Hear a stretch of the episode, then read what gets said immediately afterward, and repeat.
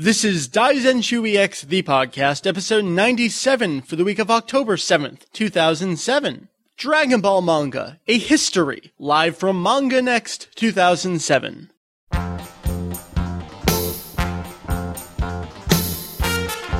Well,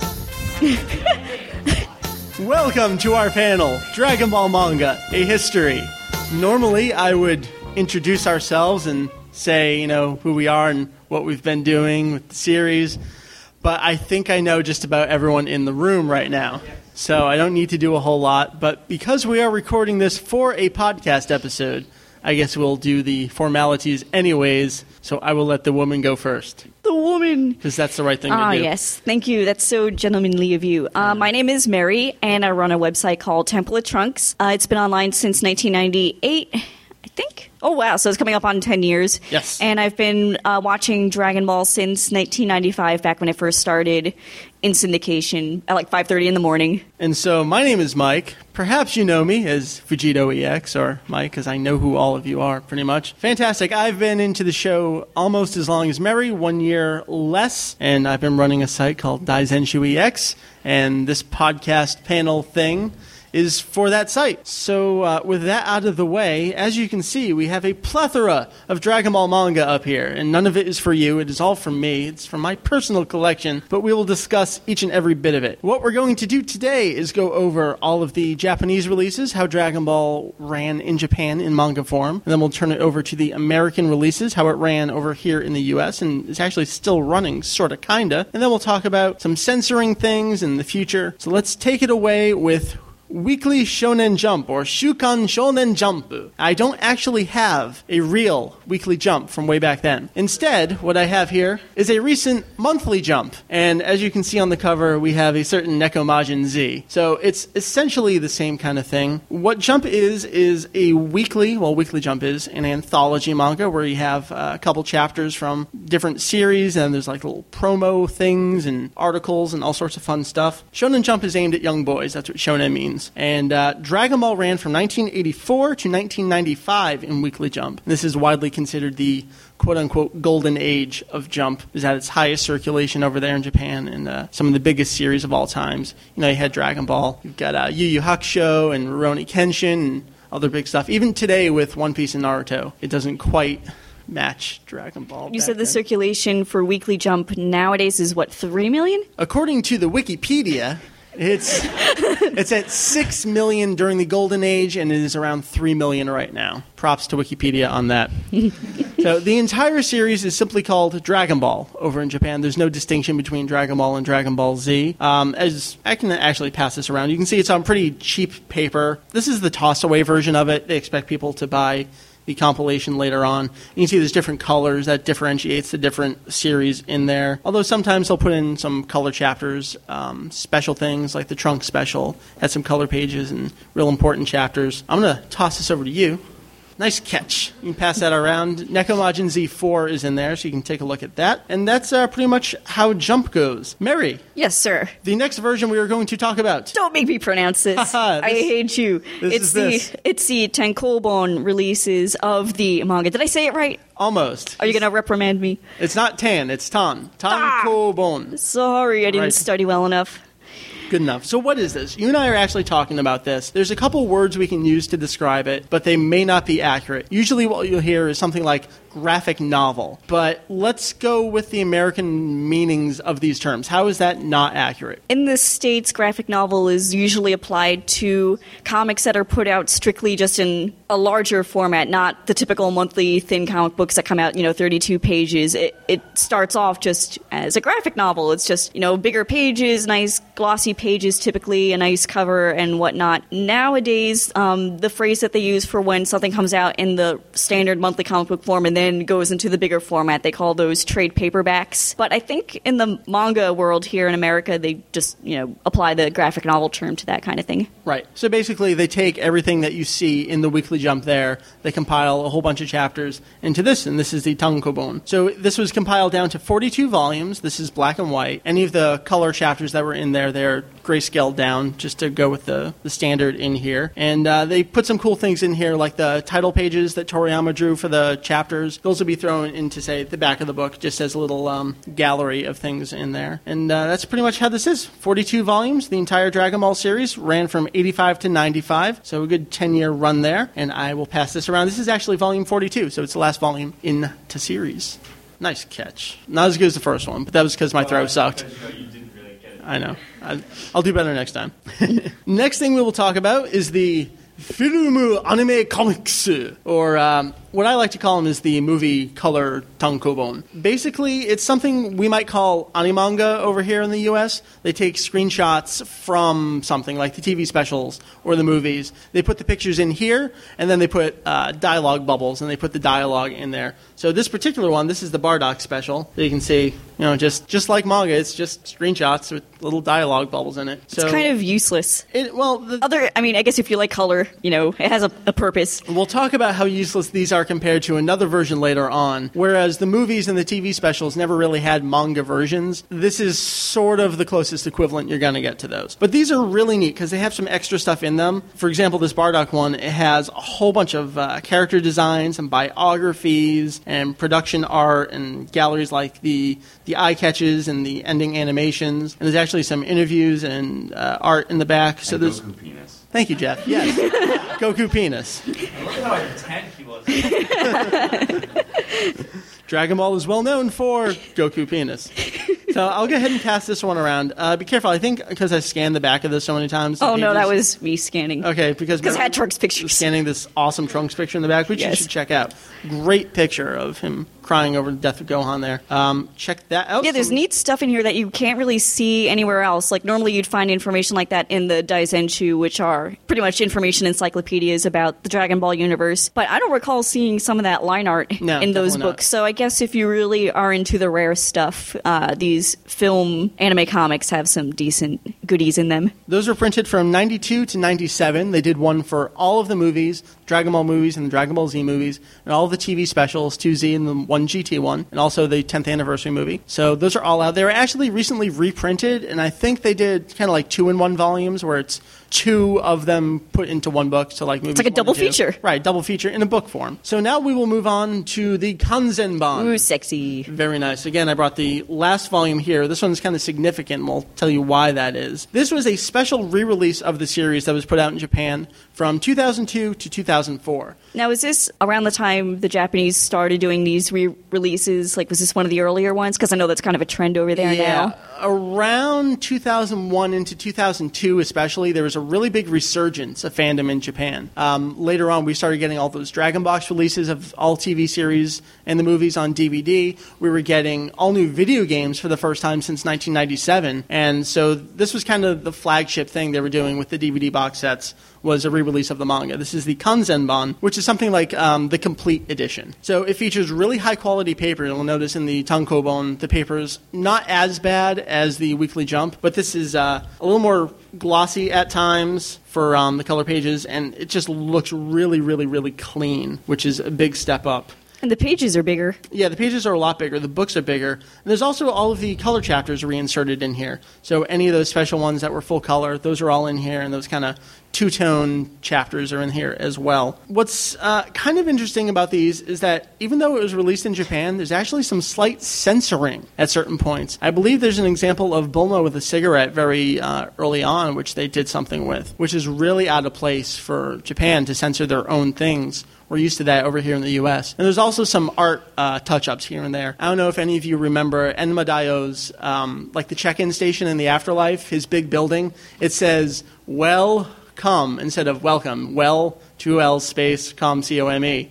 And they changed that over here in the Japanese version to, you know, actually say "welcome," the proper English word, which is something visited as well. So it's pretty neat that Japanese. Uh, fixed up their English there. There are more chapters per book. It was originally 42 in the Tankobon, but this is down to 34. That doesn't mean anything was cut. It's just more chapters per book. And it's uh, just like a better format with a bigger What's the price of this compared to our standard uh, volumes that they usually put out? Um, looking on the back here, this says 933 yen. That's so not bad. It's like 8 bucks ish, kind of over That's comparable to what you Yeah. know the Shonen Jump compilations. Exactly. So that, that's not too bad, especially considering how many chapters you get, the really high quality of it. And um, if you go to maybe Book Off, I get Maybe even this dealer's room. I don't know if dealer's room. maybe one of the vendors from New York is here. Maybe they have these for sale. no nothing. I remember that last year too. Uh, That's, that's crazy.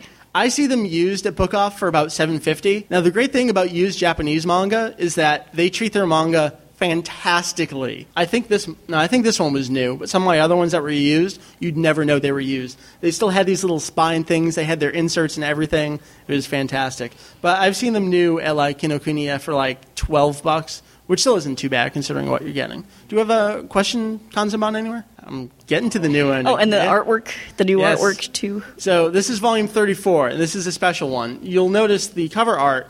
All 34 volumes had new cover and actually back art. You'll notice a certain author on the back here, Tori Robo.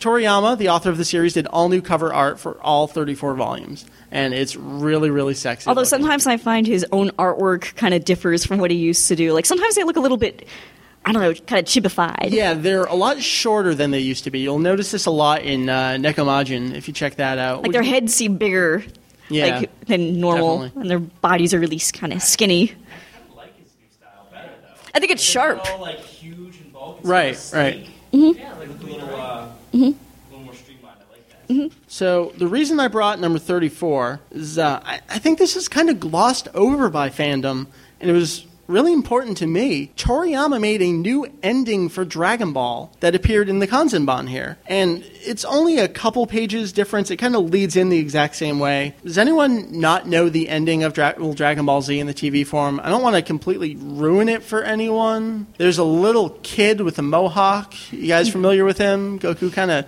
takes him and goes places. Well, the difference here is in this version, it's more of an obvious passing down. Uh, he hands over Kinton, and uh, they fly off together. And there's a really, really sentimental shot. I'll show it to you here.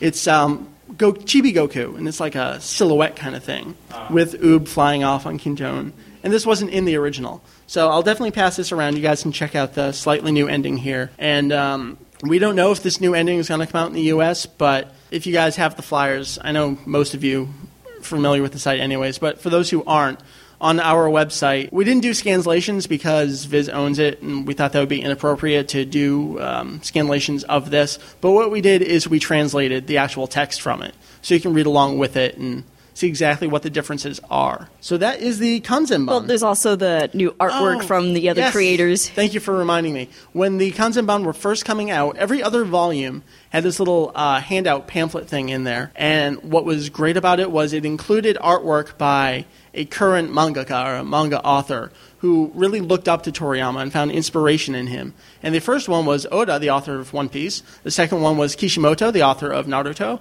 And we also had Yoshio Sawai, who did Bobo Bobo Bobo, author of Bleach, Eyeshield 21. Hellsing, Hellsing, Excel Saga. Excel. Thank you. You know all of them. um, so divide by two. That's how many there were. We have scans of all those up on our site.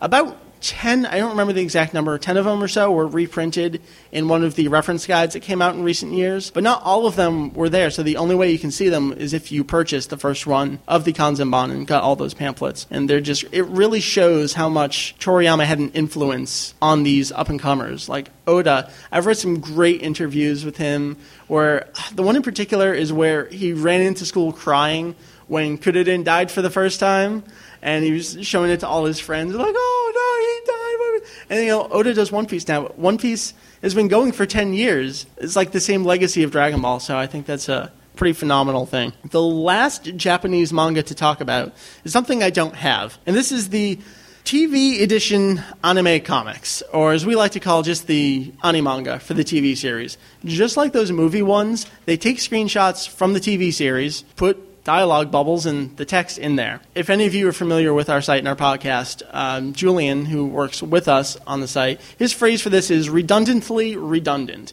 The point here is that they're taking screenshots and dialogue from the TV series, which itself took the art and dialogue from the original manga. So if you're going to do this, why don't you just go back to the original manga and get the original story as presented by the author? But if that's the kind of thing you're into, they're out there. They've gone so far to the Ginyu slash Super Saiyan arc, is what they call it. Kind of weird that they don't call it the Frieza slash Super Saiyan arc, but it's Ginyu. They've gone through, I forget exactly how many volumes there are, but they're on like an apparent hiatus. Although they've done this before, and then magically they had a new arc that came out. So we're not quite sure. I'm what dying to know who buys these. these. I know. I'd like to know too. Um, I never saw them at Kinokuniya, so I don't know if like they're not even bothering to import them over here. Has anyone seen them in a store anywhere? Really? We should go to Edgewater. I can buy these for no particular reason. Just for the sake of having one. Although Something's better to do with your money, Mike. Yes, That's what I say every like day. new video games. but you know, I don't have one up here, and it'd be great to pass it around to at least see the redundantly redundantlessness thing. I'm curious about the dialogue in these books. Do they take like every single scene from the series, or do they cut you know some of the dialogue just so Right, that like, it fits they in? that stupid fake Namek arc in there? I don't even know because what do they know- do about filler? Oh, oh, filler. So that's uh, essentially the Japanese release of the manga. So let's take a break here. Does anyone have any specific questions about any of these releases? No. All right. So let's turn over to the American releases, and uh, the main company here is Viz. Meri, I'll let you take it away with this first one over here. I shall hold All it up. yeah, I was lucky enough to snag this when it first came out. Um, you know what? I'm really bad about the history of this. Um, I guess they started releasing Dragon Ball and Dragon Ball Z at the same time just to cash in on the popularity of DBZ, but at- the same time, they didn't want to leave people in the dark about, you know, what's going on in Dragon Ball, because there's often times within Dragon Ball Z where there'll be a character that'll pop up, like Piccolo, and they'll be like, oh, well, this guy has a history. Go check out Dragon Ball to learn more about him. Right, kind of like Funimation and skipping the first what 16 episodes of GT to get into the action. Viz did the same thing. We're like, ah, crap, Z's the popular one. Let's put that out, but we don't want to ignore Dragon Ball at the same time. So they did a concurrent release of the two different series, even though it's all just Dragon Ball in Japan. So these started coming out in 1998. This was back when Viz was still big into putting out their manga in this format, which, you know, back when you think about it, you're paying how much was this? Two ninety five For for, a a couple of pages. now you can get you know a full blown graphic novel for you know eight, nine, ten bucks depending on what line it's under. So yeah, this was kind of a ripoff, and it's astonishing that this kind of way of publishing sustained itself for so long. But I guess It is. Tokyopop. Then, the, the trade paperbacks were like 20 bucks. Right. That's true. And then Tokyopop came along and like, oh, 10 bucks. and we have a Ah. whole discussion about their graphic novels to go through. Mm-hmm. Sticking with these for a second, these actually ran until 2003. That's actually surprised at how long that format. lasted. Five yeah, years. Exactly.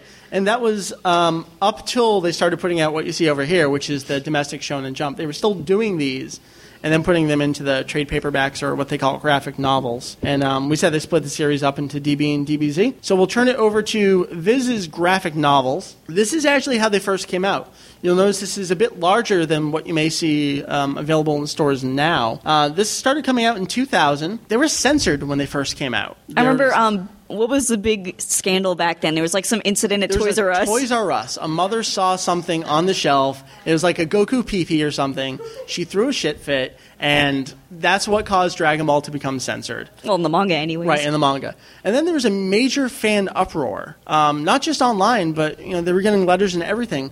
Viz went back and re-released. I think it was the first three volumes uncensored, and what you'll see on here is for ages 13 and up down the bottom right. Despite the fact it's completely, you know, juvenile. Right. When it comes down to it. But, oh, penis, 13 or up. Right, exactly. We can't handle little boy penises. Oh, no. These, um, as you can probably imagine, were discontinued in favor of what you see over here, which we'll get to in a couple minutes. So these are not really collector's editions anymore, but um, I still see some bookstores trying to sell them. Like they never were able to get rid of them, and they still sit on the shelf. And I don't think they're ever going to be able to sell these anymore. I don't know if it's because it's taller, but it doesn't seem like there's a lot of chapters in this thing. Does this correspond to the Japanese version? In Yeah, terms it of- corresponds Oh, it exactly, just like Okay. with the, the later ones. They're shown in Jump Random ones, the original Jac- uh, Japanese tankobon. This came out for twelve ninety five, which, um, as you were saying, was a little more expensive back then for graphic novels. But it's slightly cheaper than what they were because they were twenty bucks and they kind of went down for fifteen for a while. And I guess this era they were starting to drop the price a bit more.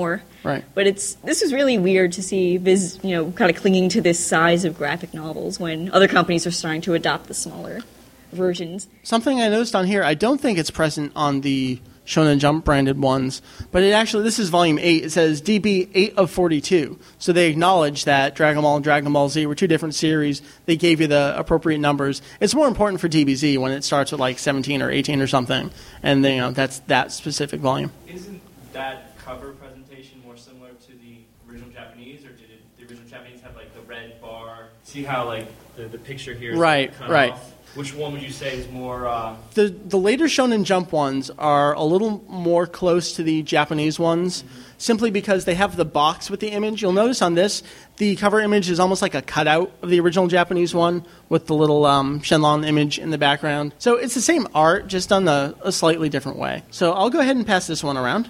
Yep, fantastic. And we'll take it over to Shonen Jump, uh, I guess you would say magazine, the US version of it. This uh, was previewed at the end of 2002. There was a, an issue zero that came out, and they had one chapter from a whole bunch of different series that were going to be in there. And it started in January 2003. It's still going today. It's a pretty big thing for Viz. And it's essentially. Um, like a sister publication to the Japanese version. Whereas they have weekly and then they had their monthly and all the other different versions. We just have Shonen Jump here. It's a monthly anthology that comes out. So DBZ picked up in here where those monthlies left off. They canceled those monthlies because it was coming over here. It wouldn't make sense to have the monthlies and the Shonen Jump, and then we'll do the graphic novels. So Dragon Ball actually continued for a little bit, but DBZ picked up in here. They started with the Trunks arc, and it went to the end of the entire Cell arc in 2005. And at that point, they said, all right, you know what, we're going to take this out of Shonen Jump, and they switched over to graphic novel only at that point. So for uh, like two, three years, the uh, Cell arc in DBZ was first premiered in here and then went over to the graphic novel version. About halfway through its run over here in Shonen Jump, this is when things at Viz started to change a little bit. And we're going to talk about some of that stuff later on. But this is where name changes and censoring and that kind of stuff came back. When Shonen Jump first came out, I don't know how many of you remember this. One of the big things Viz was saying was, we're presenting this to you in the most raw form possible. We're using the original Japanese names for Yu-Gi-Oh! And they made a real big deal about preserving it. Um, they've always used Kuririn instead of Krillin, and um, Tenshinhan instead of Tien, and they reference a whole bunch of Japanese stuff. All of a sudden, other things came up, and we'll talk real specifically about some of those later on. That was about halfway through its run over here in Shonen Jump. So I will pass this around. This is, what issue is this? October 2004, so it was still kind of going strong here. You'll see Super Saiyan Goku's on the cover. They've got a Dragon Ball Z trivia contest inside here. DBZ's always been pretty big. And even though it's no longer in there, Dragon Ball is still a pretty big thing for Shonen Jump magazine. Just recently, they had a Dragon Ball collector segment where it's kind of like a, a mini information guide, and they also did the last chapter of Neko Majin Z, which is uh, a Toriyama parody. And uh, they always like to reference Dragon Ball because it was so big. It was one of their flagship titles. Do you have any like memories of?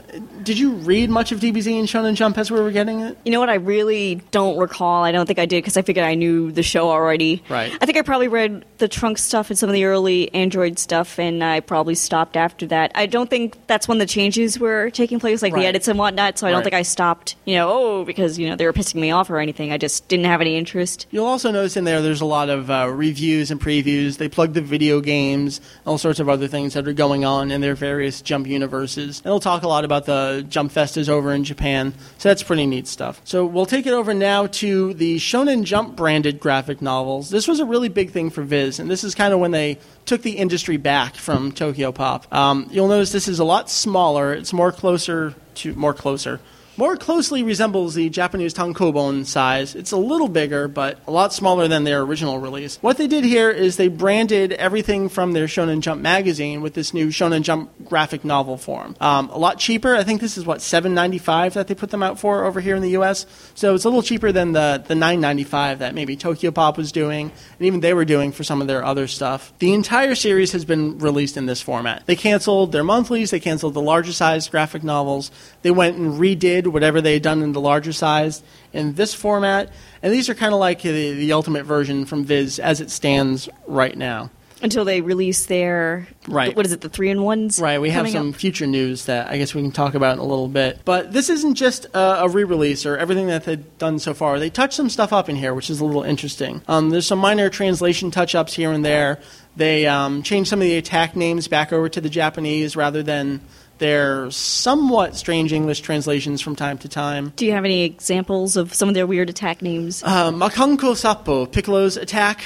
This one unfortunately never changed. I think it was like Light of Death that they translated it as. Most people think that they just couldn't fit the actual translation in the text box, which I'll acknowledge it's kind of long to put in there. It's like devil screw beam cannon kind of thing. It's got a lot to it. The Ma is the same as Ma Junior, Daimao. It's the demon there. I think another one is Kikoho Tenshinhan's attack, which I think was Spirit Cannon, something like that. I think they put the original Japanese back in over there, and uh, Gohan's Masenko that they put back in there. But there's also some other neat stuff in here. You'll notice at the very beginning of the book, there's a little picture and some personal notes by Toriyama. These weren't in the previous releases, and they're neat. They're kind of like little insights into his He talks life. about his son and his time to time. dogs, and Right, his no, I'm not getting sleep because I'm working. his dog, which has since died because this was a very long time ago. So it's almost kind of creepy where you're reading about his life back in the 80s, and you know this dog is definitely no longer on this earth. So that's a little sad to read along with.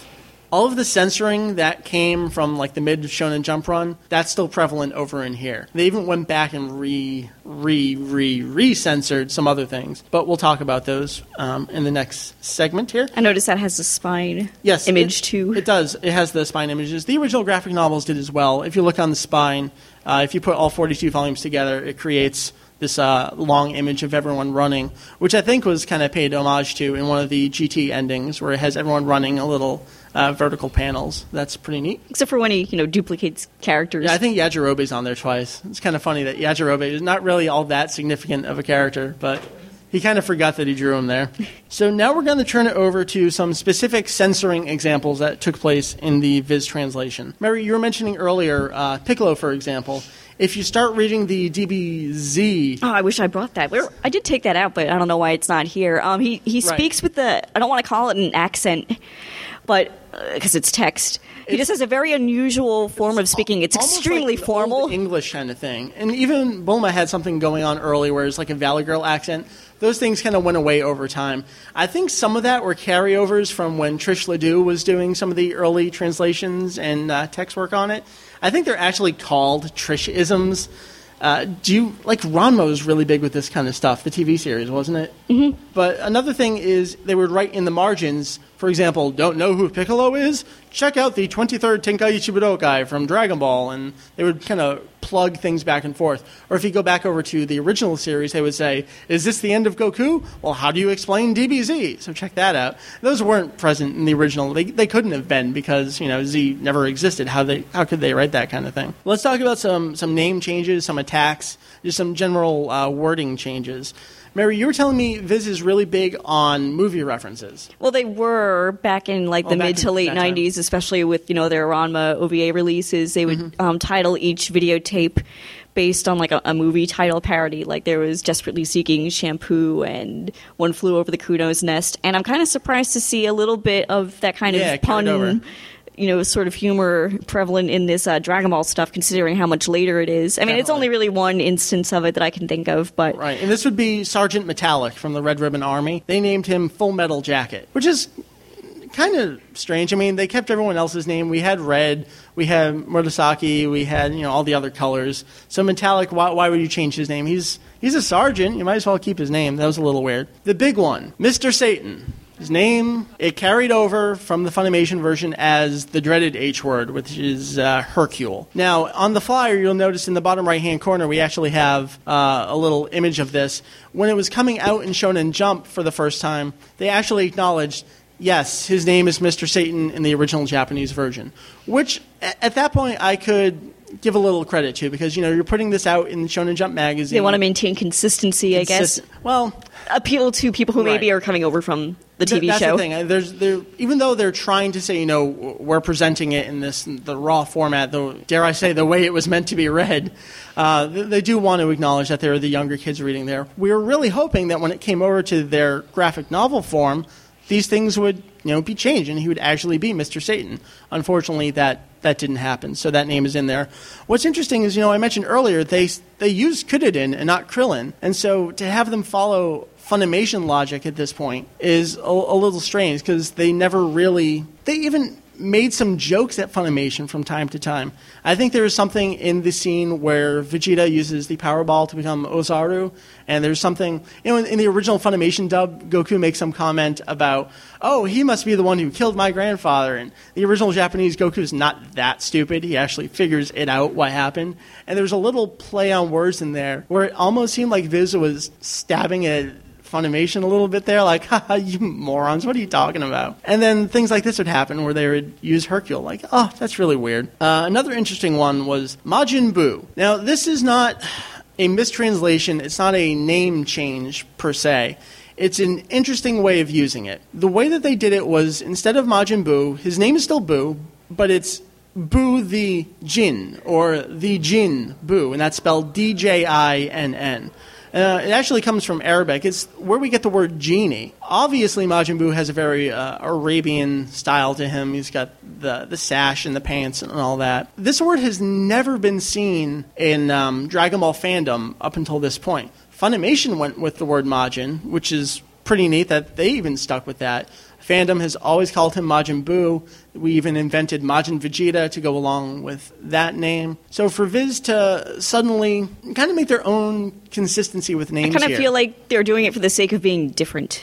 Yeah, they did a lot with. Um, and we'll talk about another one here, like trying to prove something about the name puns and where the names come from, which again is not incorrect. I think it's really important to say they are not incorrect in what they said. It was just interesting to note how, against the grain of fandom, they kind of took some of these name changes. So, Boo is strange, but then we have things like Nekomajin is actually coming out from Viz now, where they kept the Majin part of it. So it's kind of strange that we don't have Z, the genie cat, or something like that. So it's kind of strange that they haven't changed that. Uh, do you have any other comments? Oh, I think we want to talk about the M. You're really big on this. Yeah, we've had debates, long philosophical debates, or not.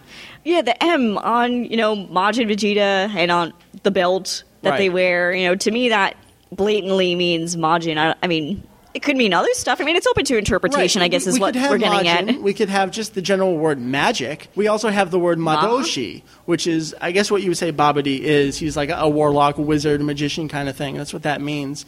But fandom has always took the M to mean Majin, Majin Buu, Majin Vegeta. And when you have the word Djinn in there, to someone who doesn't know the history of it, that might seem a little strange. Like, all right, why is there an M on him? His name is Boo. That's Babidi. He's a genie. All right, I'm a little confused here. It's again Viz kind of like making their own consistency here that just goes against the grain. But we'll leave Boo behind and we'll talk about my namesake, Vegetto. I go by VegettoEX because Vegetto is the strongest character, and I have to be the strongest person in On the world. internet. on, on the internet, exactly. The character's name is Vegetto. The name pun comes from Kakaroto, which is Goku's Japanese name. You know, we just use Kakarot. Viz uses Kakarot. The pun there is on carrot. It comes from Vegeta, Vegeta's name. Vegeta Kakaroto. Vegetto. It's a, a double T sound there. Uh, the elongated sound. So when you bring that over to English, if you're using Kakarot instead of Kakaroto, you don't have that O anymore. So what do you do? Interestingly, Funimation uses Vegito, although an interesting spelling of it, I think they use V E G I T O. The almost the accepted fandom spelling has been V E G E T T O. You take that double T from Kakaroto. In Final Bout, when it came out in 1997, they spelled Vegetto the way I spell it with the two T's, so even Funimation changed their name spelling later on. Viz changed the name to, I would say Vegerot, but it's probably Vegirot or Rot, or that's the problem. How the hell do you pronounce his name? I don't really know. So the deal there is they use Kakarot, so I guess we'll spell it Vegirot. It's not Veggie rot, like rotting vegetables. It's a rotting vegetable, exactly. It's not the character's name. Is it a correct translation? I mean, they're getting the, Sure. the pun. It's like an Americanized version of the pun. It's like, Right. yes, we, we get it. Another Okay. example they've done, which I can actually see more accurately using, would be Jis. His uh, original Japanese name is Jisu. Um, he's one of the Ginyu Tokusentais, the red one with the long white hair. Uh, the name pun there is on cheese, Jisu, cheese. And so I think they spell it something like J H E E C E or something That's like weird. that. Yeah, it's kind of strange um, to really bring out the name puns and the spellings they use. But for this, I don't know. Does anyone here have any feelings on Vegerot versus Vegetto? I'm torn, but I always come back to his name is Vegetto. Even though I I understand and acknowledge where that name came from, it's the character's name. You can't really change a character's name like you did with Mr. Satan and Hercule. So that that's kind of what happened to that character. Anyone have any thought? Yes. Well, there wouldn't have been a problem if they kept but they Right. to preserve the pun, so Right. I guess they did the best they could. I agree. Otherwise, we wouldn't have comics like uh, Mike Verse, Vegerat. I became Vegerat EX shortly with a scouter and a beard. It was my evil alter ego. so that is uh, Vegerat. We have uh, another, this isn't a name change, it's more of an attack censoring. We have Hell's Flash, which was um, number 16's attack where he, he takes off his. He takes off his arms, yet still holds his arms at Under the his armpits. You guys familiar with Futurama? I think it's like the first episode. Bender, his arms fall off, but he picks them back up and puts them back on himself. And Fry's like, I don't know how you did that. It's kind of like the same thing with 16 here doing his Hell's Flash. He, er, boom, kind of thing. They uh, changed this to Inferno Blast. All right, I, I get the connection here. Hell, Inferno, maybe Dante's Inferno, maybe that's what you're going for. But this is the point in the series where all of a sudden Viz refused to curse in Dragon Ball. There were no more dams, no more bastards. All of a sudden, it's curse you and rats and that kind of thing. So hell disappeared from this. And again, we were hoping when it came over to the graphic novel form, Hell's Flash would or be back in there. It wasn't. It was still Inferno Blast. And that kind of leads us into art censoring. Around the same time, there's this um, spread of all the characters flipping off Cell they were all changed to just this, just fists. I, I know for audio people listening, you kind of can't see this, but I'm holding up my fist in the air. They were all, and there's like that little stump of the middle finger there. it's kind of like, ah, I see what you did there. But this isn't the first time they censored things. We were talking about the little ding dongs earlier on in the series. when we got to late in the series, these were censored as well. There's a lot. Let's go through some of these examples. In Dragon Ball Volume 9, during the, the Baba stuff going on, Bulma's shirt comes off, and we got female anatomy things going on here.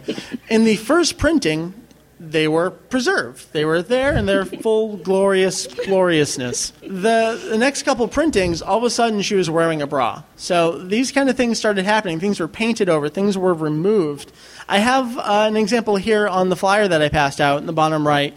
This is from the very end of the Cell arc when Trunks goes back to his timeline. You'll notice that 17 is holding a gun directly to this man's chin and that gun was removed. Even though I think you very clearly see him reaching for it. In the his panel gun. one page before that, he's like reaching, you know, for it, and it's like, and the next panel is like, it's like, woo. Yes. Also, what I noticed is that his gun is back in his. Oh, Is- is it wow, I didn't back in his notice that. Yeah. Ah, his gun is back in his holster. Not too shabby. So maybe he's like, ha ha ha, I'm just fooling with you. I'm just going to bash your skull in instead. Maybe that's a little better. I, I don't know. But if you look closely, you can see his knuckle isn't quite parallel with the rest of his knuckles. Yeah, things are a little strange in the artwork there. Well, we talked about that. More guns. Um, I actually haven't seen this one, but I read about it because I stopped buying the manga after the Frieza arc because I just couldn't deal with this stuff anymore.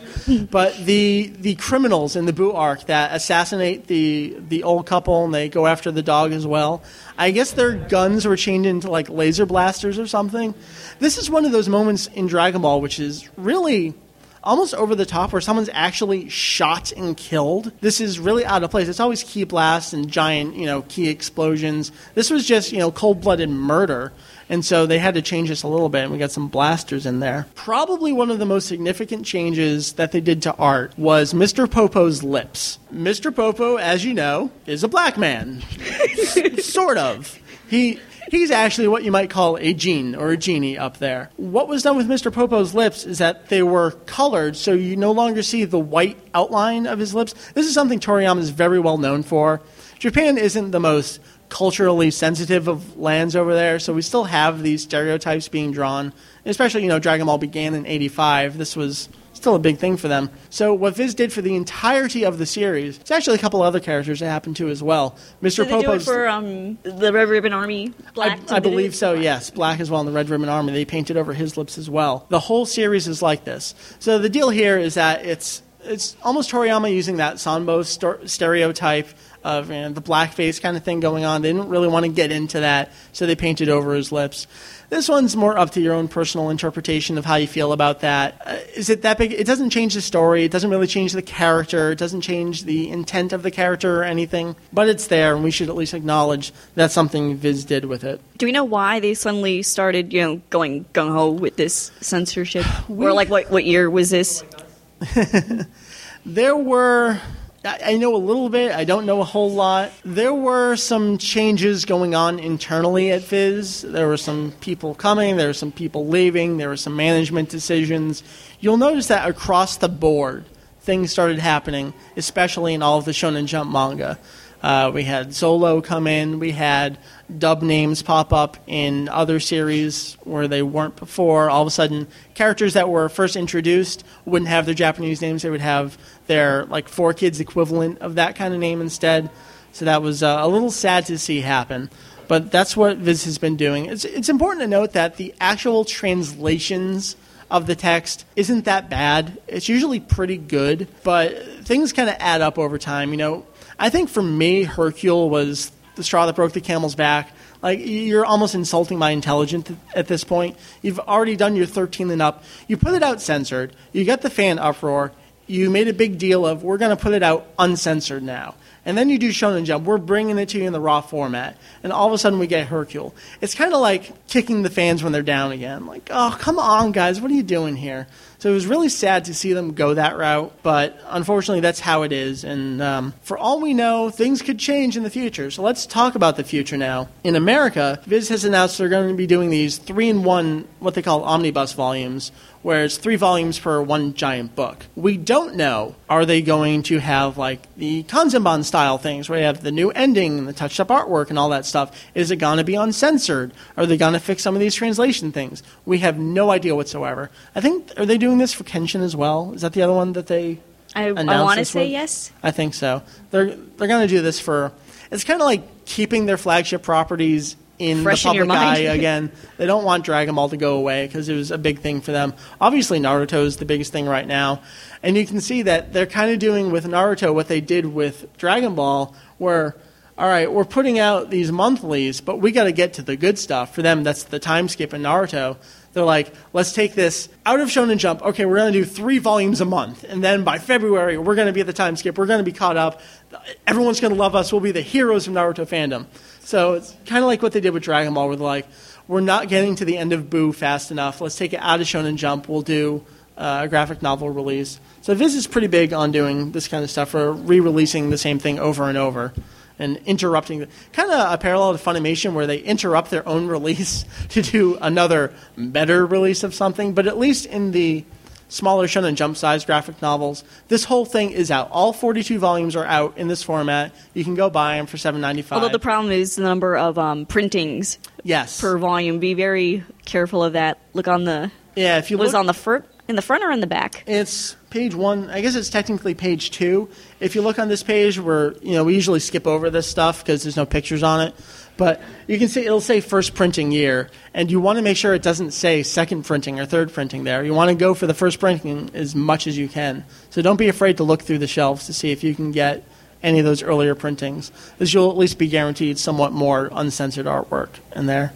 Now, how about the future in Japan? Don't know. Everything is out. The entire Kanzenban has come out. Um, Nekomajin is out in a Kanzenban form. They're kind of done with everything. The whole series is out on DVD. The whole series is out in manga form. We have video games that are out and pretty much complete. We don't know where Dragon Ball is going to go from here. So, as far as we know, it's over. It was a great ride while it lasted. We keep getting new toys. We'll probably get some new video games on next gen systems. But as far as the manga is concerned, it's uh, done in a pretty complete format. So that is. Up on any anniversaries or anything? Um, we had the 20th anniversary of the manga in 2005. The TV series started in 86, so we've already had the 20th anniversary of that. So the next big thing will probably be 25th anniversary of the manga Yeah. and or the TV series when that comes around. Nothing's been announced about any kind of anniversary things. Um, I guess we can mention a couple other significant Dragon Ball manga related things that happened in Japan. It's not part of the series. Toriyama and Oda of One Piece fame did something called Cross Epic, which was a um, like a single chapter crossover between the two series that was put out in uh, Monthly Jump in Japan. It was just a silly, fun story about the characters getting together. I think Pilaf and Buggy are in cahoots, and uh, Trunks and Zoro. Was it Trunks and Zoro that were together, or Piccolo and Zoro that were together? Something like that. They're they have the little pairs of people. There are people out on a boat, and they're all. It's just fun times. Um, for the anniversary of Kochikame, and I will never pretend to be able to pronounce the entire Japanese title. Um, but it's been going for a really long time. Toriyama and its author kind of collaborated And it's this story about Ryo-san, who's a police officer. He, I guess, he gets sent to Namek because maybe he's not doing a great job, so he's got a parole over there. So he comes across Frieza in his spaceship, and he's like, um, "I'm, I'm going to let you off the hook this time. Just a warning. You know, you're illegally parked. Maybe you should move your spaceship. So we'll take it." Frieza blows him up comes back up. He's hurt a little bit. He's like, all right, you know what? I'm going to have to give you a ticket this time. You're not following my directions. It blows him up again. I think Vegeta's there at the same time. And they realize that he's a gag manga character. He can't die. what, so Frieza blasts off. in a hurry. and I guess at the very end, Goku shows up and he's like, hey, where's that Frieza guy you guys were talking about? And I think he um, gives Goku a ticket for his spaceship as well, something like that. So fun times over there. Um, let's talk about Nekomajin, which you saw a little bit of in this monthly jump here. That was a kind of like a self parody that Toriyama did of the Dragon Ball series. It began with just Nekomajin ga Iru, or Nekomajin is here. And there were two chapters of that. There's a Nekomajin Mike, about a specific one named Mike.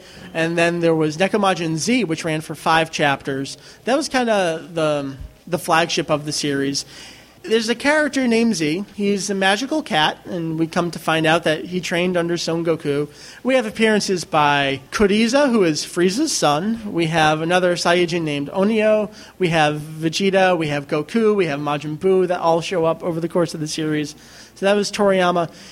I think he's described it as deadline hell, where Dragon Ball went for so long he had to keep pumping it out. He's like, all right, I'm done. I'm just doing one chapter whenever the hell I feel like putting out a chapter. I think there are years in between a couple Nekomajin chapters, and then four and five are one month apart. So he just kind of does things at his own will. So. Was there one more crossover that I'm forgetting? Anyone think of one? There's Cross Epic, the Kochikame one. Maybe that's Oh, what I'm yeah. thinking of. There was um, every year, I believe it is. There's this gag manga special that comes out from Jump, and the author of Bobobo, Yoshio Sawai, did this parody. I, I think it's Tenosuke and is it Don Patch that that plays Vegeta. It starts out as a direct parody of the first fight between Goku and Vegeta, and eventually it just changes. And I think uh, someone goes Super Saiyan, they're like, "You can't do that yet. We're not at that point in the series yet. What are you doing?" And the fight just starts changing here and there. There's a couple like direct um, The panels are exact. copies of frames, like their poses where they did the little claw thing. Starts out that way, so that's pretty neat. I don't think we know of anything else that's coming out in the near future from Toriyama. Working Yeah, on his- a Blue Dragon game and this kind of. And even then, he's kind of like, "Here's some designs. Um, Now pay me. go with it. Have fun." Oh well, there another Dragon Quest coming Yeah, Toriyama's always doing designs for the Dragon Quest games. You know, he draws a new slime every year or so and he gets a paycheck, so that's pretty neat. exactly. He's just sleeping in his piles of money from Dr. Slump and Dragon Ball. He's like, I don't have to work anymore. This is great. Here's here's uh, this slime has a triangle on his head. Yeah, give me a million bucks. So. Oh, Blue Dragon. They look at you know we have Gohan in essentially your outfit. We have him in the green. He looks. We've got uh, in Dragon Quest VIII. There's Trunks that goes Super Saiyan, so that's pretty interesting. So, Toriyama's designs are very distinct, but at the same time, it makes them very, very similar to each other. And after 20, 30, 40, 50, 60 years of Toriyama, will we'll just come full circle again to Dr. Slump, and he won't even remember that he drew Dr. Slump. He'll be like, oh, yeah, I came up with this great new series. This little girl, she's a robot. She pokes poop. Isn't this great? They'll be like, um, sir, you've done this before. he won't know the difference. He, he forgets all stuff about the series. Uh, there have been some recent interviews with him where he's like, I don't really like manga that much. I don't really remember anything about what I wrote. Oh, that's so sad. Yeah, so He's getting pretty old. Yeah. How old is he? I don't remember exactly. You forgot he made Roshi. I forgot. So maybe I'm like Toriyama now. So we have five minutes left in the panel. Uh, we I already know that the next panelist is in the room. Does anyone have any questions they'd like to ask about the Dragon Ball manga, uh, its history, its various releases, any of the censoring in the American release, any of that kind of stuff? Any questions? Oh, no.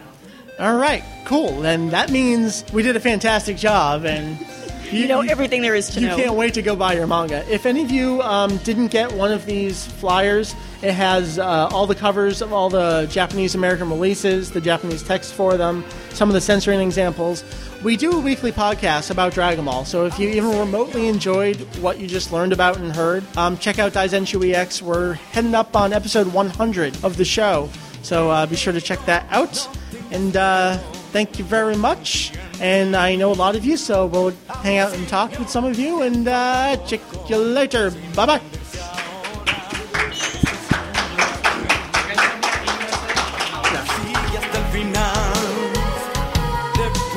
levantar.